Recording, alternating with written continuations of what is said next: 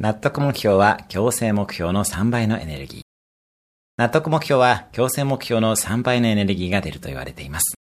何々しなければという強制目標は捨てて、何々したいという納得目標のみにしましょう。例えば、仮に結果を出さねばという状況になったとしても、結果を出すことで昇給したいなどの願望形にします。なお、義務を願望に変えるには何のためを考えるのが有効です。これは願望のチャンクアップと言います。強制目標をチャンクアップすると納得目標が見えてきます。また、納得目標を見つけるためには、普段から自分の小さなやりたいという気持ちを大切にすることです。今日のおすすめアクションです。強制目標をチャンクアップして納得目標を見つける。今日も素敵な一日を。毎日1分で人生は変わります。